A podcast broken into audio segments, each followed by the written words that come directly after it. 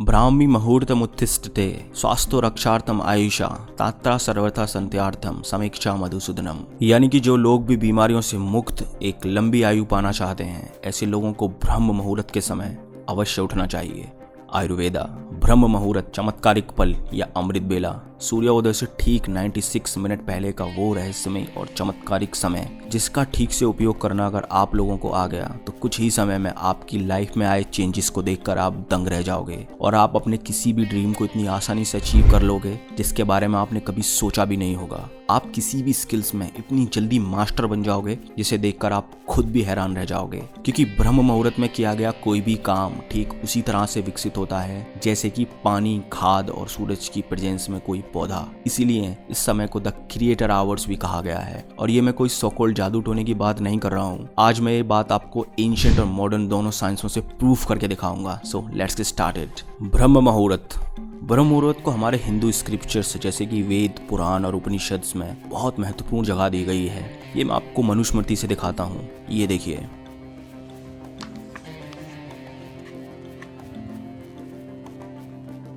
ब्राह्म मुहूर्तम विद्येत धर्मार्थ चानु चिंतित काया कलेसा च तन्मूलान वेद में विचय मतलब कि हमें ब्रह्म मुहूर्त के समय उठकर ध्यान, यानी कि मेडिटेशन और वेदों का ज्ञान लेना चाहिए। अब आप सोचो कि इतना कठिन कहा जाने वाला वेदों का अध्ययन को महर्षि मनु ने ब्रह्म मुहूर्त के समय ग्रहण करने को कहा है तो इसके पीछे एक बहुत बड़ा रीजन रहा होगा। और हाँ सच में इसके पीछे एक बहुत बड़ा रीजन है। और न केवल हिंदू रिलीजन में, बल्कि ऑलमोस्ट सारे रिलीजन में इस समय को prayers religious study meditation thinking planning और लर्निंग के लिए इंपॉर्टेंट बताया गया है। सो so, मैं आपको ये बताऊँगा कि इस समय के दौरान यूनिवर्स में ऐसा क्या होता है जो ब्रह्म मुहूर्त के समय को इतना पावरफुल बनाता है। फ़र्स्ट है लॉ ऑफ़ अट्रैक्शन यानी कि जैसा भी आप सोचोगे वैसा ये यूनिवर्स आपको बदले में देगा। That is called law of attraction अब आप ये सोच रहे होंगे कि सोचता तो मैं दिन भर हूँ लेकिन इसका ब्रह्म मुहूर्त से क्या लेना देना तो लेना देना है। फॉर एग्ज़ाम्पल आप कुछ देर के लिए ऐसा सोचो कि हमारे यूनिवर्स एक मोबाइल टावर है और हम सबके ब्रेन मोबाइल फोन्स अब दिन के समय जब सब लोग लोग जगे हुए होते हैं, उस समय सब लोगों के ब्रेन यूनिवर्स में कोई ना कोई सिग्नल भेजते रहते हैं। सिग्नल से मेरा मतलब है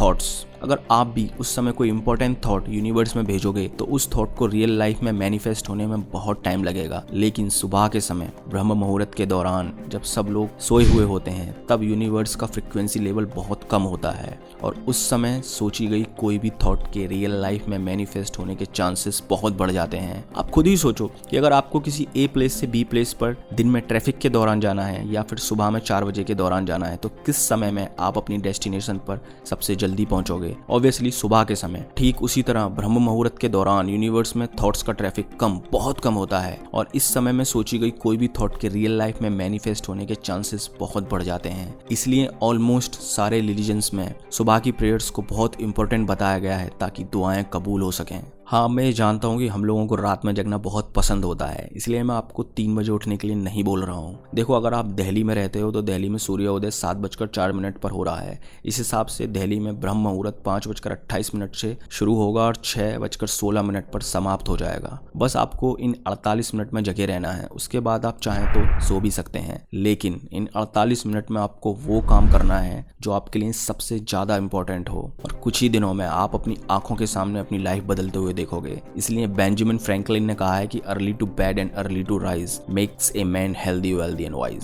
Second है कॉस्मिक एनर्जी, यानी कि विश्व शक्ति क्या आप जानते हैं कि हिंदू स्क्रिप्चर्स के अनुसार हमारी रातें चार कालों में डिवाइडेड होती हैं? मान लो अगर सूरज छह बजे अस्त होता है तो छह से नौ बजे तक रुद्र काल इस समय के दौरान हमें कभी भी सोना नहीं चाहिए। नौ से बारह राक्षस काल। इस समय के दौरान हमें कभी भी जगे हुए नहीं रहना चाहिए। बारह से तीन गंधर्व काल, जब हमारी नींद सबसे ज़्यादा गहरी होती है, और तीन से छह मनोहर काल, जिस समय के दौरान हमें हर हालत में बिस्तर छोड़ देना चाहिए, क्योंकि मनोहर काल के दौरान हमारे इस यूनिवर्स में कॉस्मिक एनर्जी यानी कि विश्व शक्ति का संचार सबसे ज़्यादा होता है। विश्व शक्ति यानी कि ब्रह्मांडिक ऊर्जा। हमारे इस यूनिवर्स को सुचारू रूप से चलाने का काम इसी कॉस्मिक एनर्जी का होता है। जब हम सोते हैं, उस दौरान हमारे शरीर में बहुत ही कम मात्रा में कॉस्मिक एनर्जी का प्रवेश होता है, ताकि अगले दिन हम फ्रेश उठकर अपने दिन भर के काम कर सकें। लेकिन मेडिटेशन के दौरान हमारा ये ब्रह्मांड हमें बहुत अधिक मात्रा में कॉस्मिक एनर्जी देता है। अब आप खुद सोचो कि मनोहर काल के दौरान तो पहले से ही हमारे यूनिवर्स में इतनी ज़्यादा ज़्यादा कॉस्मिक एनर्जी प्रेजेंट होती है और उस दौरान किया गया मेडिटेशन इतना पावरफुल होता है कि आपको कुछ दिनों के अंदर ही स्पिरिचुअल एक्सपीरियंस शुरू होने लगेंगे। आपकी विश्व शक्ति का लेवल इतना बढ़ जाएगा कि आप अपनी कॉन्शियसनेस इंटेलिजेंट और कॉन्सेंट्रेशन में इसका असर देखने लगेंगे। आपने सबकॉन्शियस माइंड की पावर्स के बारे में तो पढ़ाया सुना ज़रूर होगा। यही विश्व शक्ति हमारे सबकॉन्शियस माइंड को इतना पावरफुल बनाती है और इसीलिए ज़्यादा से ज़्यादा कॉस्मिक एनर्जी पाने के लिए साधु योगीज ब्रह्म मुहूर्त के दौरान मेडिटेशन करते हैं। अब ऐसा बिल्कुल नहीं कि कॉस्मिक एनर्जी पाने के लिए आपको मेडिटेशन ही करना ज़रूरी है। ना,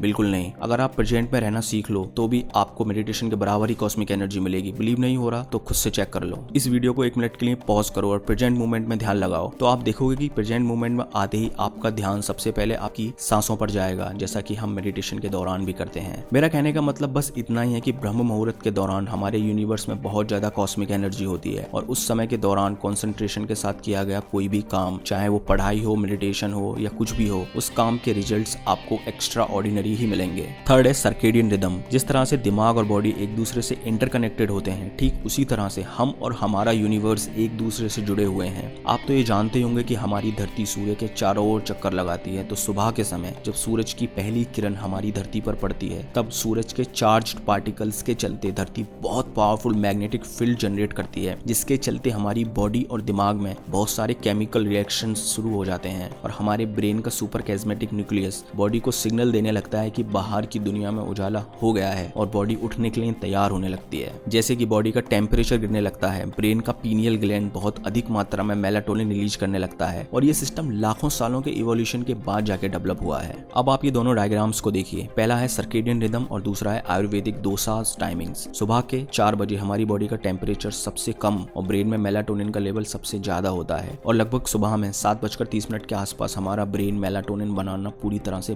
बंद कर देता है। अब आप सोच रहे होंगे कि क्या मेलाटोनिन मेलाटोनिन बोल रहा है? ये तो बता भाई इससे होता क्या है? तो सुनो, सुबह के समय ब्रेन में मेलाटोनिन का लेवल ज़्यादा होने की वजह से दिमाग बहुत शांत और स्टेबल होता है, जिसके चलते हमारे ब्रेन की कॉन्सेंट्रेशन और फोकस करने की एबिलिटी बहुत ज़्यादा बढ़ जाती है। और वहीं अगर आयुर्वेद की बात करें तो हमारा शरीर इन फाइव एलिमेंट से मिलकर बना हुआ होता है अर्थ वाटर फायर एयर और ईथर या जिसे स्पेस भी कहते हैं। और इन्हीं फाइव एलिमेंट से मिलकर हमारी शरीर की तीन मुख्य एनर्जी का निर्माण होता है, वाता यानी कि एयर एंड स्पेस पिता यानी कि फायर कपा यानी कि अर्थ एंड वाटर आयुर्वेद के अनुसार सुबह दो से छह और शाम को दो से छह के बीच हमारी बॉडी में वाता एनर्जी डोमिनेंट होती है और इस समय हमारे दिमाग की क्रिएटिविटी कॉन्सेंट्रेशन और फोकस करने की एबिलिटी बहुत ज़्यादा होती है। इसलिए हमें इस समय में ज़्यादा से ज़्यादा मेंटल वर्क करने चाहिए, ताकि हमारी प्रकृति भी आपका उस काम को करने में साथ दे सके। सो टू कंक्लूड हमारा शरीर प्रकृति के बनाए इन नियमों के अनुसार चलना चाहिए, लेकिन हम असल ज़िंदगी में करते क्या है, वो हम सब जानते हैं। उसे बताने की ज़रूरत नहीं है। फॉर एग्ज़ाम्पल आयुर्वेद के हिसाब से हमें दस बजे से दो बजे के बीच किसी भी हालत में जगे हुए नहीं होना चाहिए। लेकिन आज की सोशल मीडिया के जमाने में दो बजे से पहले सोता कौन है भाई? देखो, पानी जिस दिशा में बह रहा है, अगर उस दिशा में तैरोगे तो किनारा जल्दी मिल जाएगा। यानी कि अगर आप नेचर और यूनिवर्स के हिसाब से चलोगे तो ये नेचर और ब्रह्मांड भी आपका साथ देंगे और किनारे की तरह आप अपनी लाइफ के सारे गोल्स बहुत आसानी से अचीव कर पाओगे। अगला पॉइंट है प्योरेस्ट इन्वायरमेंट क्या आप जानते हैं कि सुबह के समय यानी कि ब्रह्म मुहूर्त के समय, हमारे आसपास का इन्वायरमेंट अपनी सबसे प्योरेस्ट फॉर्म में होता है। सुबह के समय इन्वायरमेंट में लगभग इकतालीस परसेंट ऑक्सीजन और केवल चार परसेंट कार्बन डाइऑक्साइड होती है। इनकी मिनिमम पॉल्यूशन अब आप ये सब तो जानते ही होंगे की फ्रेश एयर में सांस लेने से सैकड़ों फ़ायदे होते हैं। जिसमें कि सबसे बड़ा फ़ायदा ये है की fresh air gives you more energy and a sharper mind अब ये कैसे काम करता है, इसके पीछे भी अपना एक विज्ञान है, जिसके बारे में हम फिर कभी बात करेंगे। अगला पॉइंट है मिनिमम नॉइस पॉल्यूशन क्या आप जानते हैं कि आपके आसपास की तेज आवाजों का आपके दिमाग पर क्या असर पड़ता है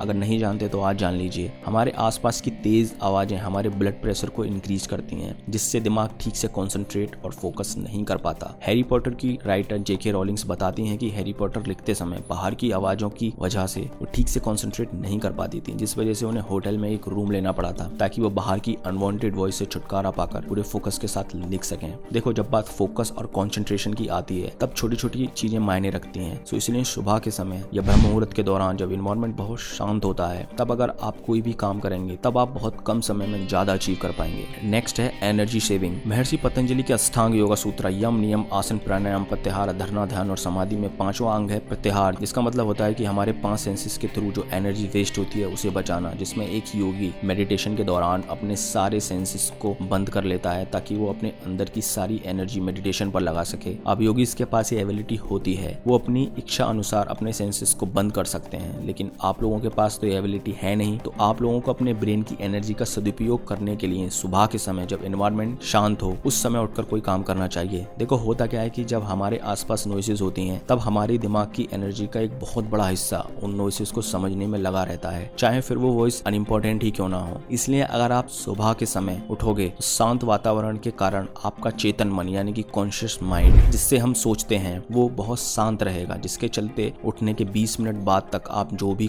करोगे, वो डायरेक्टली आपके सबकॉन्शियस माइंड में जाके बैठेगा। और अगर एक बार आपने अपने सबकॉन्शियस माइंड में कुछ बैठा दिया तो दुनिया में ऐसी कोई भी ताकत नहीं है जो उस बात को सच होने से रोक सके। तो आज से ही अपने आप से एक वादा करो कि मैं रोज सुबह चार बजे उठूँगा, चाहे ये दुनिया फिर इधर की उधर ही क्यों ना हो जाए। और ऐसा आपको कुछ दिनों तक ही करना है। कुछ ही दिनों में आपका एनर्जी लेवल कॉन्सेंट्रेशन इतना बढ़ जाएगा। आप दिन भर इतने फ्रेश और खुश रहने लगोगे कि फिर आपका कभी भी लेट तक सोने का मन ही नहीं करेगा। सो दैट्स ऑल दोस्तों। अगर वीडियो अच्छी लगी हो तो लाइक करें शेयर करें ताकि और लोगों तक भी इन्फॉर्मेशन पहुँच सके। और इस चैनल को सब्सक्राइब करके चैनल के विकास में अपना अपना योगदान दें। धन्यवाद।